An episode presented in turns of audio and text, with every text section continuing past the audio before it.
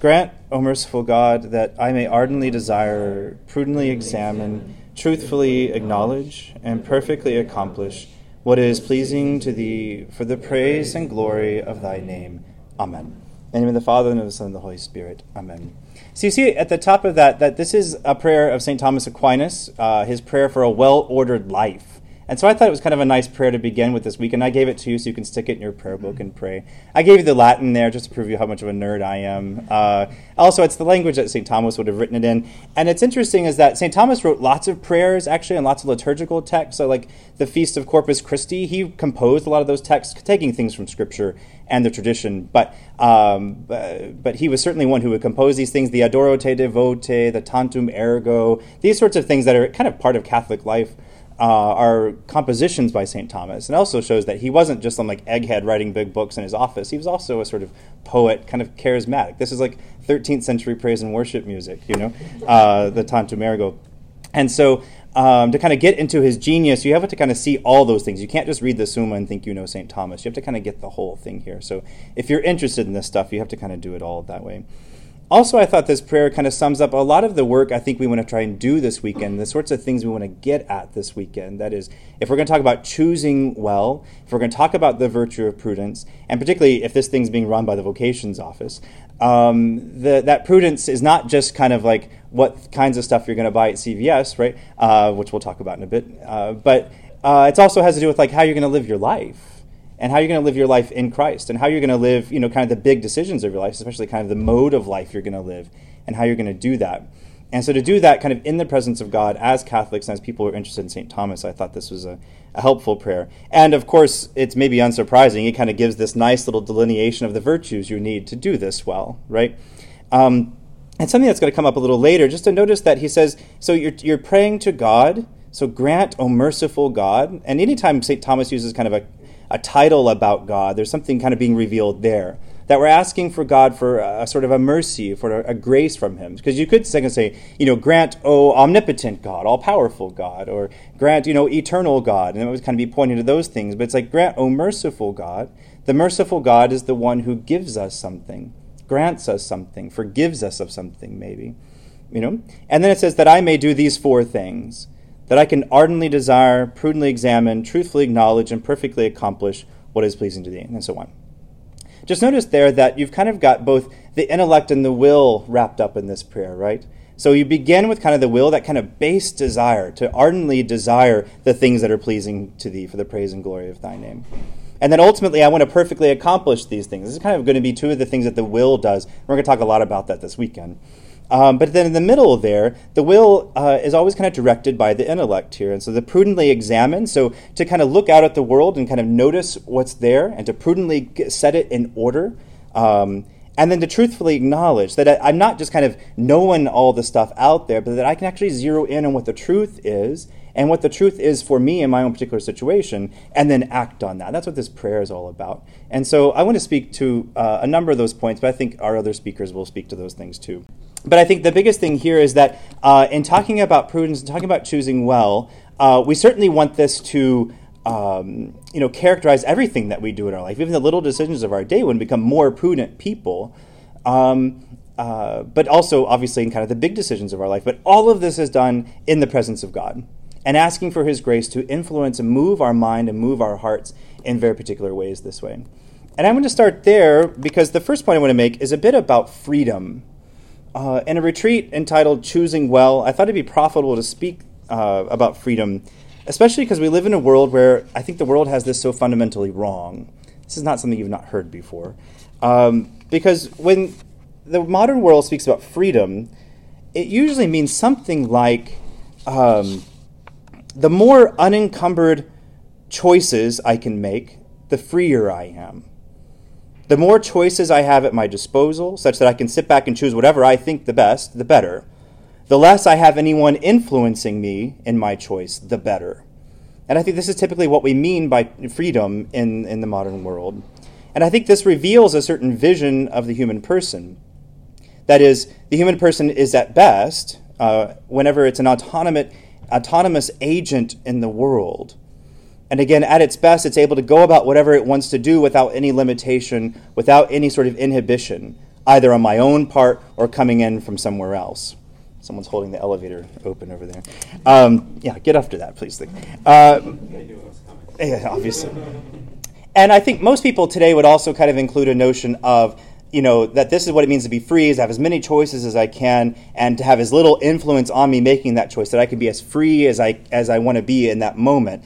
Also, being able to do what I want to do when I want to do it, as long as it doesn't hurt anyone else, as long as it doesn't limit someone else's freedom, you know uh, or that someone else, that my freedom doesn't somehow influence your freedom. And so we're all these sort of autonomous bubbles, just making sure not to break each other's bubble as we go about our day and our life, so that we don't impinge on each other that way. And I always think the problem with this mindset is when we have to go buy toothpaste at CVS, you know? Um, so, you know, you go to the CVS and you go to the toothpaste aisle, and there's the myriad, you know, bottles, or bottles, not tubes of toothpaste there. Uh, so we put our mask on, we go to the store, and we kind of stand in front of the toothpaste. There's enamel protection, there's whitening, there's extra fluoride, you know. Um, and no one except advertisers are kind of influencing us here. And we're numb with choice. We don't know what to do, right? But this is what the world tells us that is what freedom is about, right? It's having all these choices. No one's telling me what to do. I'm free right now, but I don't really feel free. I've got all sorts of options, but I'm not free. That is, shopping isn't freedom. If you want to write something down and put it on your fridge later, shopping, Father Austin said, shopping's not freedom. All right. Um, and so I think we can think about freedom a little differently this way. Uh, and I think this is where the Christian can step in and say, hey, there's a little more to freedom than buying toothpaste at CVS. You know? Uh, because we don't think that human beings are disconnected automata, which is the plural of automaton, right? Uh, with minds that are just sort of tabula rasa, right? That are just kind of blank slates. And the more knowledge, the more power I've got. Wills that are just kind of open so that I can, you know, uh, so that I can just choose and do whatever I want without any anyone telling me what I want to do. We don't think that. Uh, we think that we're created certainly with the capacity to know. That's what the intellect is.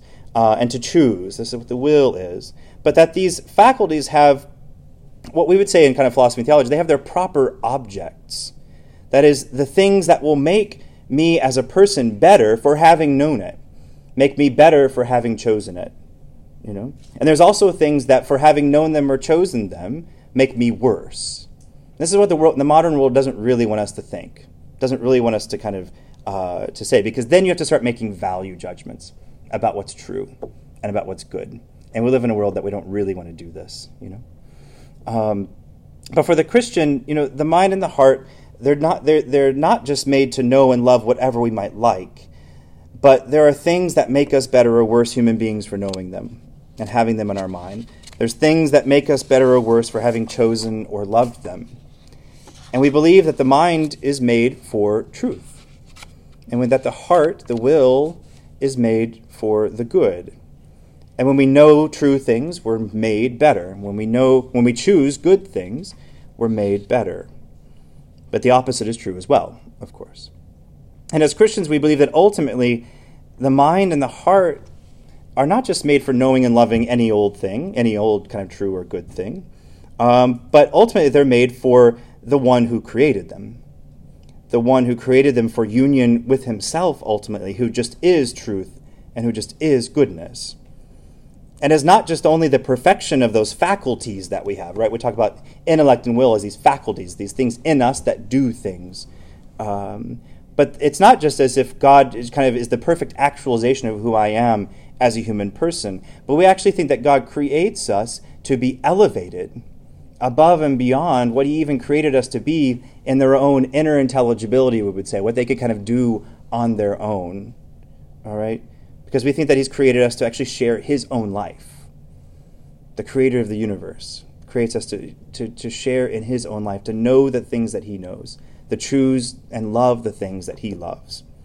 But I think it's only clear, this is only clear, uh, when we see how we were created in the beginning. So let's go back to the beginning, all right? Let's go to the book of Genesis. Uh, and just think about, you know, in creating the universe, God sets up all things in relation to himself because how could it be otherwise, right? In the beginning, there wasn't anything else but God, right? And so anything that is created by him is going to have a particular relation to him. And first and foremost, all things relate to God as their creator the one who causes all things to exist and remain in existence. And nothing can exist if God didn't first create it and keep it in being at all times. Just like the violinist, you know, whose note only sounds as long as he or she is pulling the bow over the string, right? I mean, there's a little resonance, but violins are small, so there's not much time for it to kind of vibrate through there. Uh, you really need the bow kind of going there the whole time. And in creating things, um, in creating all things, God desires that they participate in His goodness, first, in, insofar as they exist at all. Just the mere fact of existence is good. And when you don't know what to pray for, and you sit down in the chapel and everything's going wrong, you're like, God, I thank you that I exist. Because we don't have to. He could just stop thinking about you and poof, there you go. It's over. You know? Um, and so the, the mere fact that we exist, that the world exists, that creation exists at all, uh, is a manifestation of his grandeur. There's that great poem by Gerard Manley Hopkins. He's a Jesuit, but he does have this great poetry that he wrote. and, you know, where he says, you know, the world is charged with the grandeur of God. It flames out like shining from shook foil. It gathers to a greatness like the ooze of oil crushed. You know, this great, uh, just this sense that the mere, the mere being of things uh, kind of radiates that grandeur of God.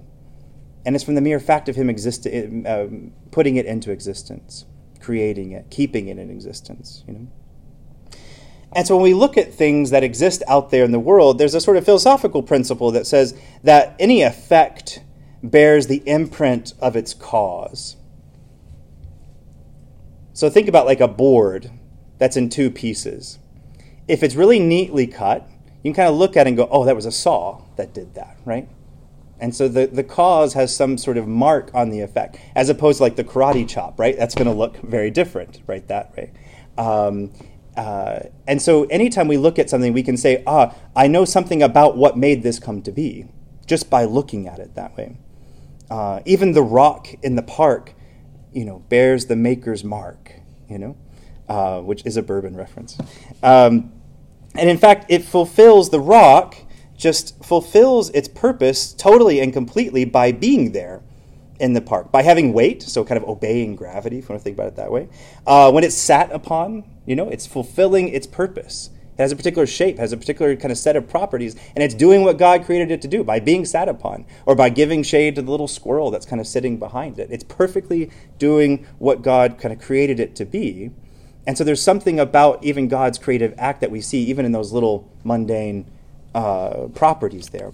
And all of creation works this way. It all bears the mark of its maker, and that mark points it towards a particular trajectory. Uh, the rock has a trajectory to be sat upon, or to give shade, or just to kind of be there and be weighty, you know. But it has a goal, it has an end, it has a purpose that it does that. And all things do this rocks, ferns, squirrels, everything uh, contains within itself both this impress of God's work and a direction by which it will flourish and complete whatever God has created it for. And it's a good rock fern or squirrel insofar as it does that. Are we with me? Every once in a while, you want to nod just at the profundity of these things. It'd be helpful to me. All right, there you go. All right. But then when we look at the human being, this is no less true, though. This is also uh, uh, something we can say about uh, human nature. Uh, so again, in the book of Genesis, God looks at all creation and says at the end of each day of creation that this, you know, this is good, whatever He's done that day. And it's not because He's learning something but it's because he's seeing it with reference to his own goodness and glory. And that it participates in his goodness and glory. And then he makes it good. In fact, when God speaks, any word that he speaks is creative. He's always doing something. God doesn't notice anything. He makes things happen when he speaks. You know? Um, and when he looks at man, that is, at the human being, he says that it's very good. And why? Because he's created man not just with the impress of his being, and not just with some way of participating in the goodness of the created universe with a certain trajectory to it, but he's created man in his image and his likeness, it says. And these terms are really important, actually. The tradition of the church has interpreted these two terms, image and likeness, in different ways. And one of the best ways, I think, is to see that image relates or refers to the way that human beings bear the image of their maker. There's something about the cause of humanity uh, that we see just in the very constitution of humanity. You know, uh, God, though, is pure spirit, so we know it's not in our embodiment that we're in His image and likeness, in particular. But we know that He knows and that He loves, That is, that he has a mind and he has a will, or that he just is his mind and is his will. And our way of imaging God as human beings is that even though we're embodied, we nevertheless also have minds and wills that are not the same as God's, but they reflect what it is God it is in his very self. There's just something about what we do that somehow, again, in theology, we talk about a sort of analogy here. And this is why God chooses to reveal himself not merely through the act of creation, right? There's something, um, you know, even the, the, creatures can't sit and think, but the squirrel, you know, um, just by the very fact of existing, we know that that thing, he had to come from somewhere. You know, mom and dad squirrel, but then you keep on going back, and there has to, you know, it came from somewhere. It didn't just come from nothing, you know. But that when dealing with the human being, God's going to communicate himself in ways that are adapted to our minds and our wills these things that we have, these ways that we image him. And the, you know, and again, an analogous but a much greater, deeper way in the way that God kind of reveals himself through created things. Are you with me so far? Yeah, good. All right. So, uh, when the tradition, that's how the tradition kind of talks about image then. When the tradition talks about likeness, we're like God in that we have built into us by God's creation the capacity to imitate him to exercise those faculties of mind and will so that we can know and love the things that God knows and loves. Another way of speaking about this is that God has made us capable of living the virtuous life, or morally. And I think it's important to make this point just because so often we can think of Christian life as like a set of rules. I know at Thomistic Institute people don't talk like this, but there are other people who think Christians think like this, all right? Um, and that Christian rules are like really good rules. They kind of help society. It's a patrimony of Western civilization, whatever. And that in order to be a good Christian, you have to follow the rules. And when we break the rules, this is what we call sin. And the solution to sin is to just start obeying the rules again. Try harder. But when we think about what God's created us for, namely union with Him, by participation in his life and being made in his likeness is this kind of vocation to live with him and to imitate with him. This is what the fathers of the church interpret that line in Genesis where it talks about Adam and Eve walking in the cool of the evening with God. Is that, you know, in the Jewish mentality, walking was kind of this global term for all of life, the halakha, right? And uh, and so when Adam and Eve do that, they're already kind of responding in some kind of protological way to that vocation to imitate God. You know, we already see that. Um, and whenever we say that that's our vocation, and we come to do that by knowing and loving the things that God knows and loves, then virtue, morality, goodness, all these things take on a deeper significance. It's not just whether you happen to be a Christian who happens to like the Christian rules and so you follow the Christian rules, but it's that there's this deep vocation that's actually just built into me uh, and that I've decided to try and allow my life to be conformed to that. And that's what we're talking about here. And so sin is no longer the breaking of rules that are more or less arbitrary in the eyes of the world, for that matter. Uh, but it's the greater or lesser failure to do that for which we were created. All right?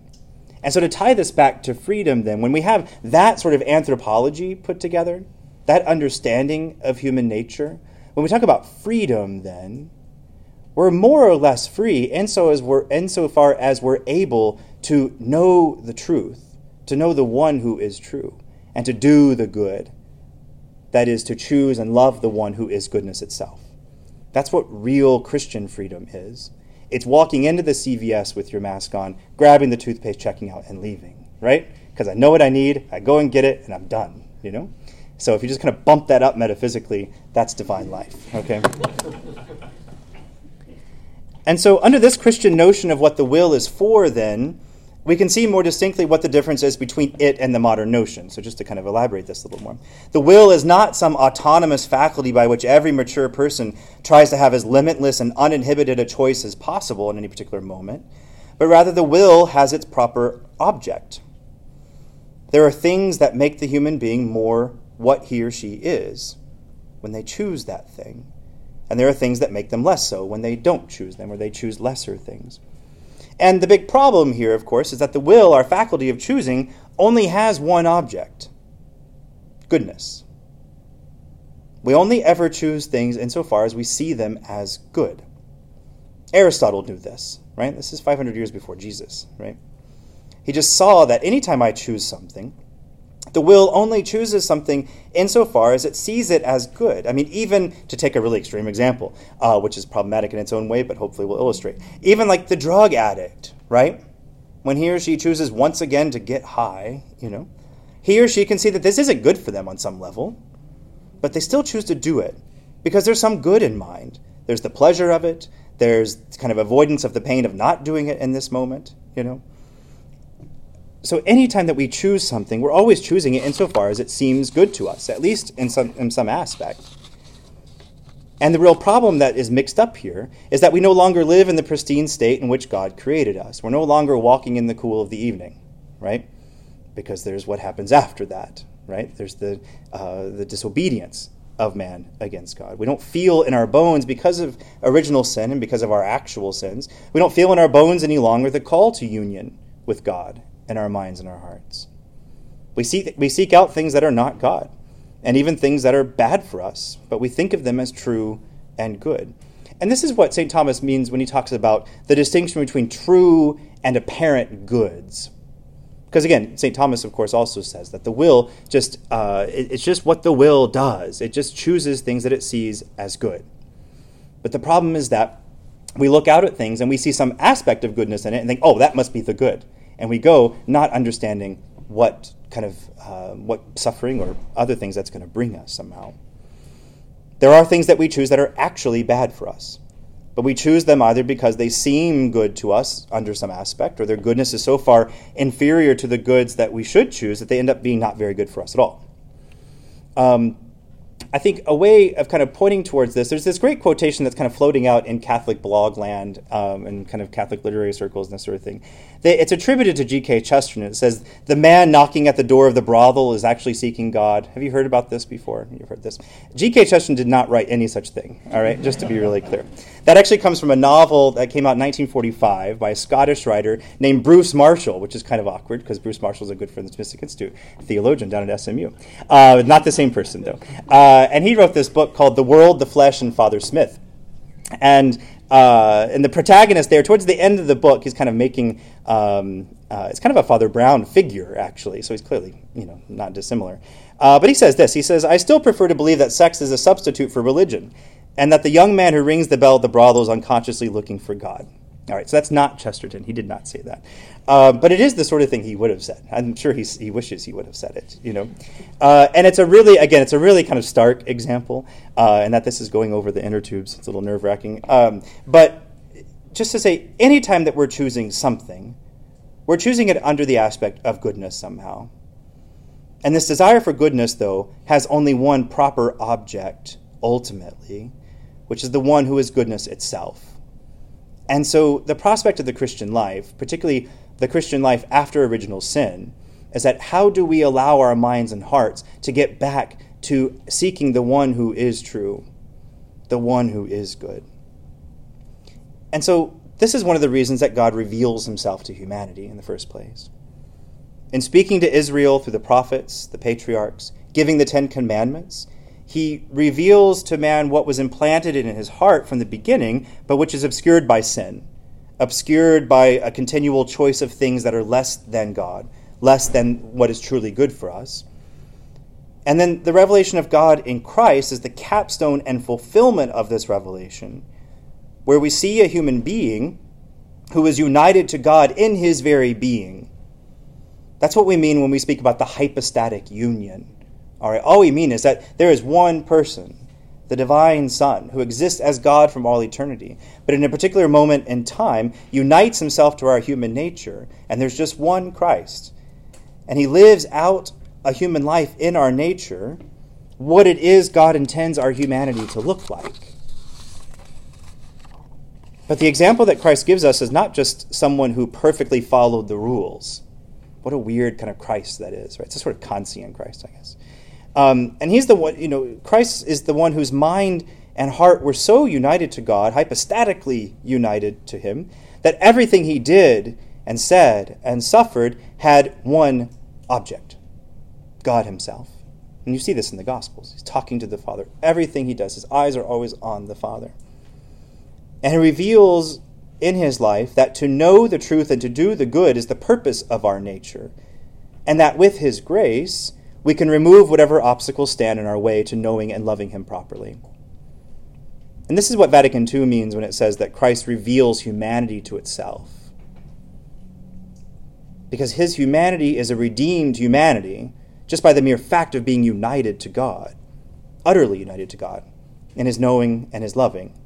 And what he does by this natural union that he has with God, we do in the graces of faith, hope, and charity. Those theological virtues whereby we don't just obey God in faith, follow his rules, but we're united in our minds to Him. We don't just do the things in charity that you're supposed to do as a good Christian, but where our, our hearts are united to Him and we love in our human hearts with the love that God loves from all eternity, infinitely. And so, just to conclude here, because I've certainly gone on, um, if we're to choose, if we're going to choose well, we need first to understand what our minds and wills are for. So that's the title of the talk, right? The good and our propensity for it we have to understand what our minds and wills are for, or better, whom they are made for.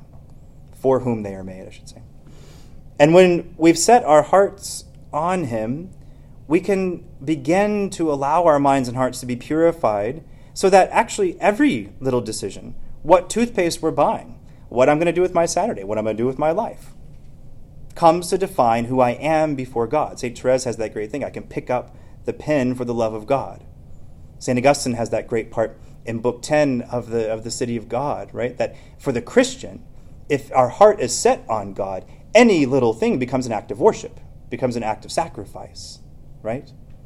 And this isn't just kind of pious mumbo jumbo. It means that I can get out of bed for the love of God, which I try to do every day, you know, more or less successfully.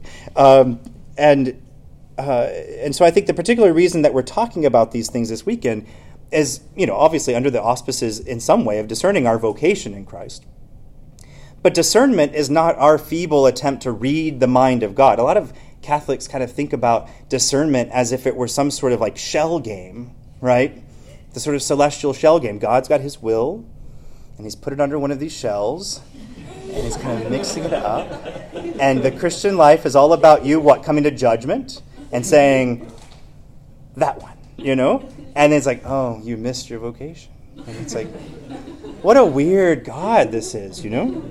Um, but discernment, I think, in the true sense of that term, is a process by where, whereby we allow ourselves to be conformed to the will of God, choosing those things that are truly good for us, that He's objectively revealed to us. This is the commandments, this is the moral life of the church, is what uh, God has given us objectively, so that it trains our heart to make subjective judgments about what He wants for my life right here and right now.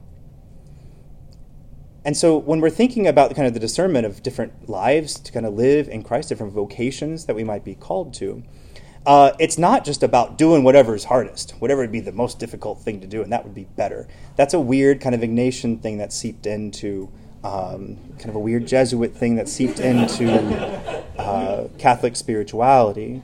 Um, because what needs to happen is a distinction. You always need a good distinction, right? Uh, and so, anytime you're thinking about the discernment of, say, religious life, priesthood, married life, these sorts of things, uh, this is not a discernment of like, what's going to be the hardest? I'm going to go do that. How do I kind of deny my will the most and go do that? It's such a weird thing to think, but lots of people think this way. Um, what we need to do is to distinguish between an objective and a subjective attraction to certain kinds of goods. Because ultimately, when we've allowed the Lord to purify our hearts and our minds, when we try to join our hearts and our minds over to to respond to that basic call that He's created us in, and that in grace has um, re enlivened that and actually elevated that in some way, in the choice about how we're going to live that out, which is what a vocation is. A vocation is just the deepening of the call to holiness that He has given us in our baptism. It's nothing more than that. It's how am I going to live that out? What's the what's the prudential choice I'm going to make about my life in order to live out that call that he's given to me? And some people are going to be within their heart really drawn to priesthood or religious life. Every single human person is called to marriage, right? Did you know that?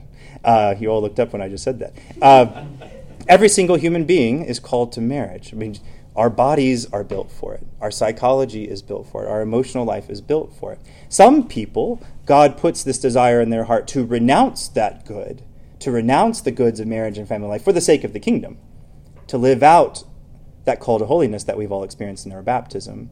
And some people he's not given it to. You know, it's actually a weird thing to be called to these things, right? Uh, to be to want to kind of renounce like the really good things, the most natural thing in the world, and to say I want to wear you know kind of weird white clothes and live in this kind of weird building with these weirdos. You know, um, it's a weird thing unless you believe in God and the kingdom. And it's like ah, now I see where this is going here.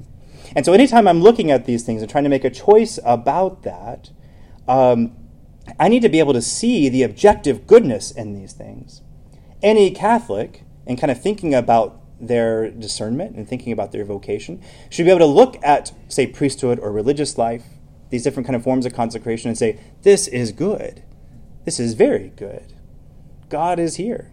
These people are seeking God with all of their life. Anyone should be able to do that. The question then is Is God calling me subjectively to do this thing? Has He put this objective or this subjective desire into my heart? And you can go to heaven if you say no. That's okay because God doesn't call everyone to it. But you still have to be able to see that it's, it's good. It's made by God and it's for the kingdom. So, too, for the priests and, and the religious, we have to be able to look at married life and say, this is a very good thing. And actually, something in me really desires this thing, but I feel like God has called me to renounce that. It's not just that I couldn't get a date, so, well, here, I'll just go do this instead. You know, uh, we don't want priests like that, actually. Um, uh, and so, what you want to be able to do is make that distinction not just what's hardest, but you have these real goods out there. And so the first step is really desiring them and seeing them in God. And then it's asking, and I think people are going to talk about this later.